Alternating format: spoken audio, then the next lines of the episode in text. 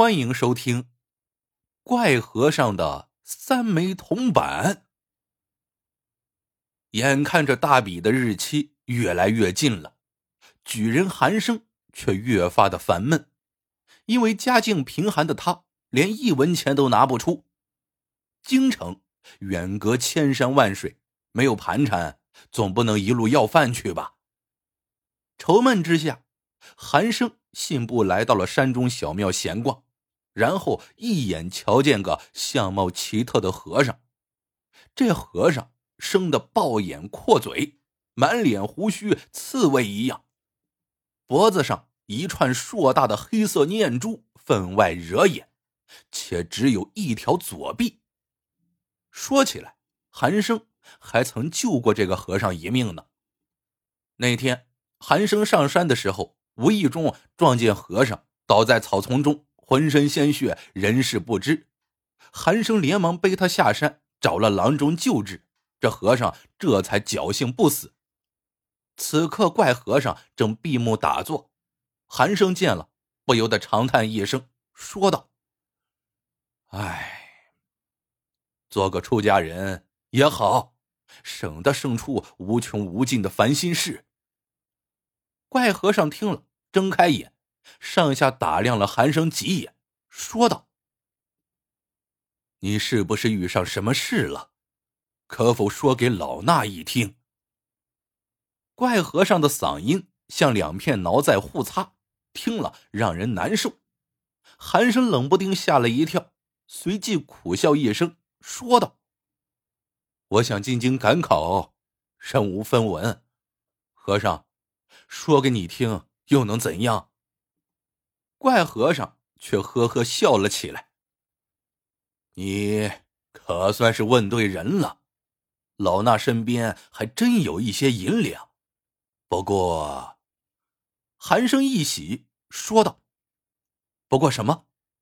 哦，和尚，你放心好了，这些银两日后我一定会还的。怪和尚却摇摇头，不再言语，而是竖起三根手指头来。韩生纳闷地问道：这是何意？莫不是要跟我算三倍利息？也罢，三倍就三倍吧，我认了。怪和尚开口了：非也非也，误会老衲了，你是我救命恩人，我岂能见利忘义？我的意思是，一年后你仅需还老衲三枚铜板就行了，多一枚都不要。韩生听了，差点一个踉跄摔倒，闹了半天，原来是个疯和尚呀！正要啐上一口，愤然离去，谁知一瞥之下，眼睛一下子瞪大了。怪和尚竟用那仅剩的左臂从屁股下的蒲团内掏出三锭大银来。原来和尚不是疯子呀！怪和尚还有话说：韩生，银子你且拿去，但一定要记住，一年后三枚铜板是一定要还的，并且你亲自来还，不然老衲会登门索要的。这三枚铜板非同小可，一债二义三命，切记切记。韩生喜得浑身直打颤，又怕和尚反悔，忙伸手急急接过银子，说道：万请恩人放心好了，一年后甭说三枚，就是三十枚三百枚我也还得起。回过头，韩生就快马加鞭进了京。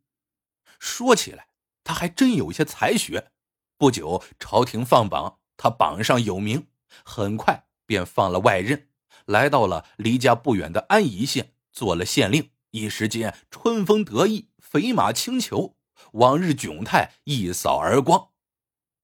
快乐的时光从来飞快。这天，韩县令忽然触动一桩心事，原来跟怪和尚约定的一年期限到了，该还他三枚铜板了。虽说像是戏言，但万一怪和尚上门来要，面子上不好看不是吗？怪和尚还说了，一定要自个儿亲自去还，要不就动身走一趟吧。韩县令主意打定，正要动身，忽有衙役递进名次来，说有位李大乡绅想请老爷去闪光赴宴。韩县令一听吓了一跳，这李大乡绅可是个了不得的人物啊，不仅仅是他的才识在全县数一数二，更重要的是他的儿子正是本朝吏部尚书。这样的大人物只恨无缘拜识，如今登天之梯凭空而降，岂可错过？韩县令当即吩咐道：去去，当然去了，你立即给老爷我备轿去。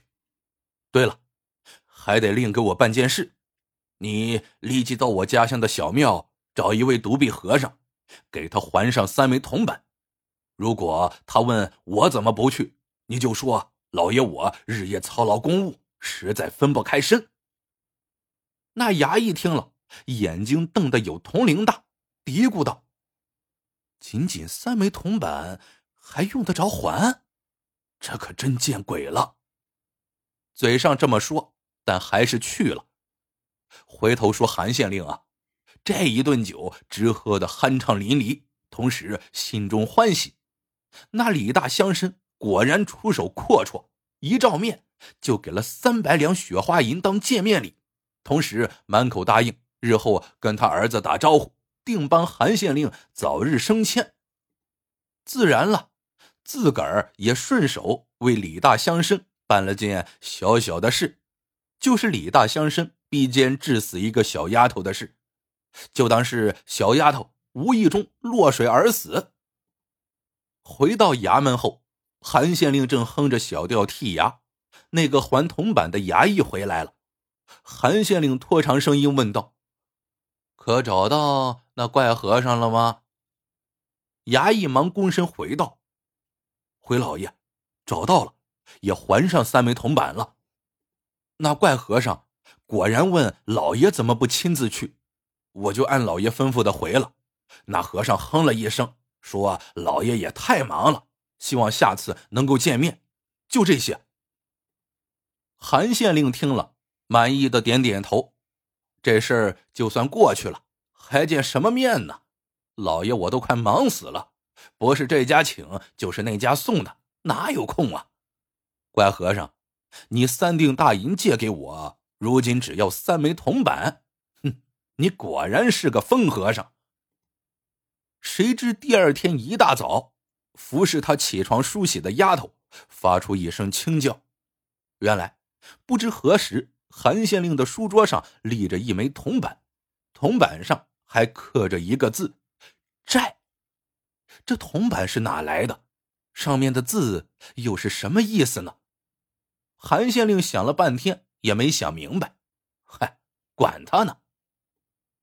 说话间，汛期来到，这时朝廷拨下大批款项来，严令专款专用，用来构筑加固防洪大堤。韩县令见到小山一样白花花的银子，眼睛立时红了。这么多银子打眼前流过，若不抽点出来，除非是傻子。至于防洪大堤，若真修的固若金汤，永保百年，那朝廷以后就不会拨银子了。这朝廷不拨银子，自个儿发什么财呀？这年头干什么不要银子？那吏部尚书已经暗示过了，只要打点到位，一定予以提拔。很快，经过一番手脚，拨款的三成稳妥妥的流进了自家腰包。然而，就在当天夜里，又发生了一件怪事。当时正值深夜，韩县令在自家秘密银库内正美滋滋地数着银子，忽听得外面嚓的一声响，像是什么东西插在门上一样。韩县令吓了一跳，出门一看，没有人。等反手带上门的时候，眼睛一下子瞪大了，门上插着一枚铜板。这铜板只是普通的铜板，边缘并不锋利，怎么会深深插进门上的呢？韩县令百思不得其解，忙叫人取下来。几个衙役费了好大的功夫，才硬生生地拔出铜板。韩县令接过来一看，铜板上还有一个字“义”。韩县令顿时打了个寒战，想起一年前怪和尚借银子的时候说过的话。当时怪和尚说三枚铜板非同小可，分别叫什么一债二义三命。上次发现的铜板上有个债字，现在是义字，看来全是怪和尚玩的花招了。可他到底是什么意思呢？韩县令闭目想了半天，还是搞不懂怪和尚说的这三个字究竟意味着什么。转而一想，叫过几个心腹衙役来，吩咐道：你们这就给我去捉拿那个怪和尚来，若欲反抗，生死不论。待衙役走后，韩县令一声冷笑：哼，千里做官为的财，谁当我发财？遇佛杀佛，遇神杀神，即便是恩人又如何？谁知不大功夫，衙役回来禀报，怪和尚不见了。韩县令倒也不惧，说道：从此后，三班衙役轮流值班，加强防范，只要遇到怪和尚，就地正法，老爷我重重有赏。转眼间，雨季来临了。令韩县令暗暗吃惊的是，今年的雨下得特别大，雨期还特别的长。老天保佑啊，可千万别冲垮大地呀！谁知一言未了，有人来报，大堤垮了一长段，大水直冲进来，百姓财产房屋损失无数不算，还淹死了好多人。韩县令再问是哪段大堤垮了，这一问更是目瞪口呆，正是怕鬼遇见鬼，那段垮掉的大堤正是他最担心的一段。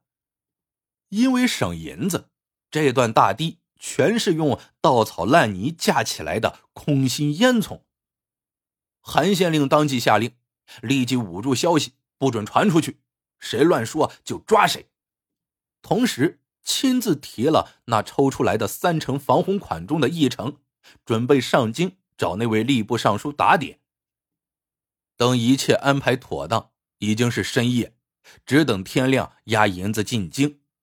一想到大堆的银子明天就要另属他人了，韩县令一时间心痛如绞。忽然眼一花，面前出现了一个人，不是别人，正是那只有一条左臂的怪和尚。望着怪和尚刀锋般的目光，韩县令放声大笑起来：哈哈哈哈，和尚，我就知道你今晚会来，来人，给我拿下！韩县令一声令下，早有防范的十几个衙役挺刀冲进来。这么多大汉对付一个独臂老和尚，那还不是手到擒来？谁知怪和尚却不急不慢地扯下脖子上挂的念珠，左手急挥间，衙役们连声惨叫。那念珠竟是铁打的，电光火石间把众衙役打得七荤八素，个个倒地不起。韩县令大吃一惊，万没想到这怪和尚如此凶悍，正要跑，见怪和尚已拦在了前面。怪和尚单竖左掌，一声长叹：韩生，一直以来你干的勾当我全部知晓，为拯救你，我要你亲自还铜板于我，好当头棒喝。可你连这么个空都没有。后来我一连两次警告于你，第一次在铜板上刻了一个债字，是告诉你既已还清了我的债，我也不欠你的救命之恩了，从此我们两清，你要好自为之。第二次刻上义字，是要告诉你为官要有良心仁义，万望你悬崖勒马，回头是岸。可你太让我失望了，要想人不知，除非己莫为。有道是头顶三尺有神明。寒生，你饱读诗书，难道这道理也不懂吗？你一直执迷不悟，越陷越深，又是为何？韩县令脸色苍白，受惊不小，可脸色却格外的狰狞，咬牙叫道：当官不为财，请我都不来，人为财死，鸟为食亡。从借银子给我的那一天起，你就应当懂这个道理的。和尚，你且放了我，我重重有赏，要多少给多少。你若杀我，便是杀朝廷命官，这是大大的死罪，你跑不掉的。却见怪和尚脸色灰暗，神情黯然，长叹一声说道：这么说，从一开始我就错了，我根本就不该借银子给你的。我一生杀贪官，除恶霸，即使断了一臂也在所不惜。可最终我发现，贪官是越杀越多，直至被追杀避祸到了这里。我本以为在穷乡僻壤帮助一个人，他出身贫寒，知晓民众疾苦，日后应当会成为好官的。谁知我还是错了。这样的朝廷，这样的官场，注定就出不了一个好官。韩生，现在我送给你第三枚铜板，你还屈死的众百姓命来。当更多的衙役冲进来的时候，怪和尚已经不见了，只看到韩县令倒在血泊之中，鲜血正从他的脖子上汩汩地流出来。慌忙走近一看，只见韩县令的脖子上深深地嵌进一枚铜板，上面刻有一个字：命。故事到这里就结束了。喜欢的朋友们记得点赞、评论、收藏，感谢您的收听，我们下个故事见。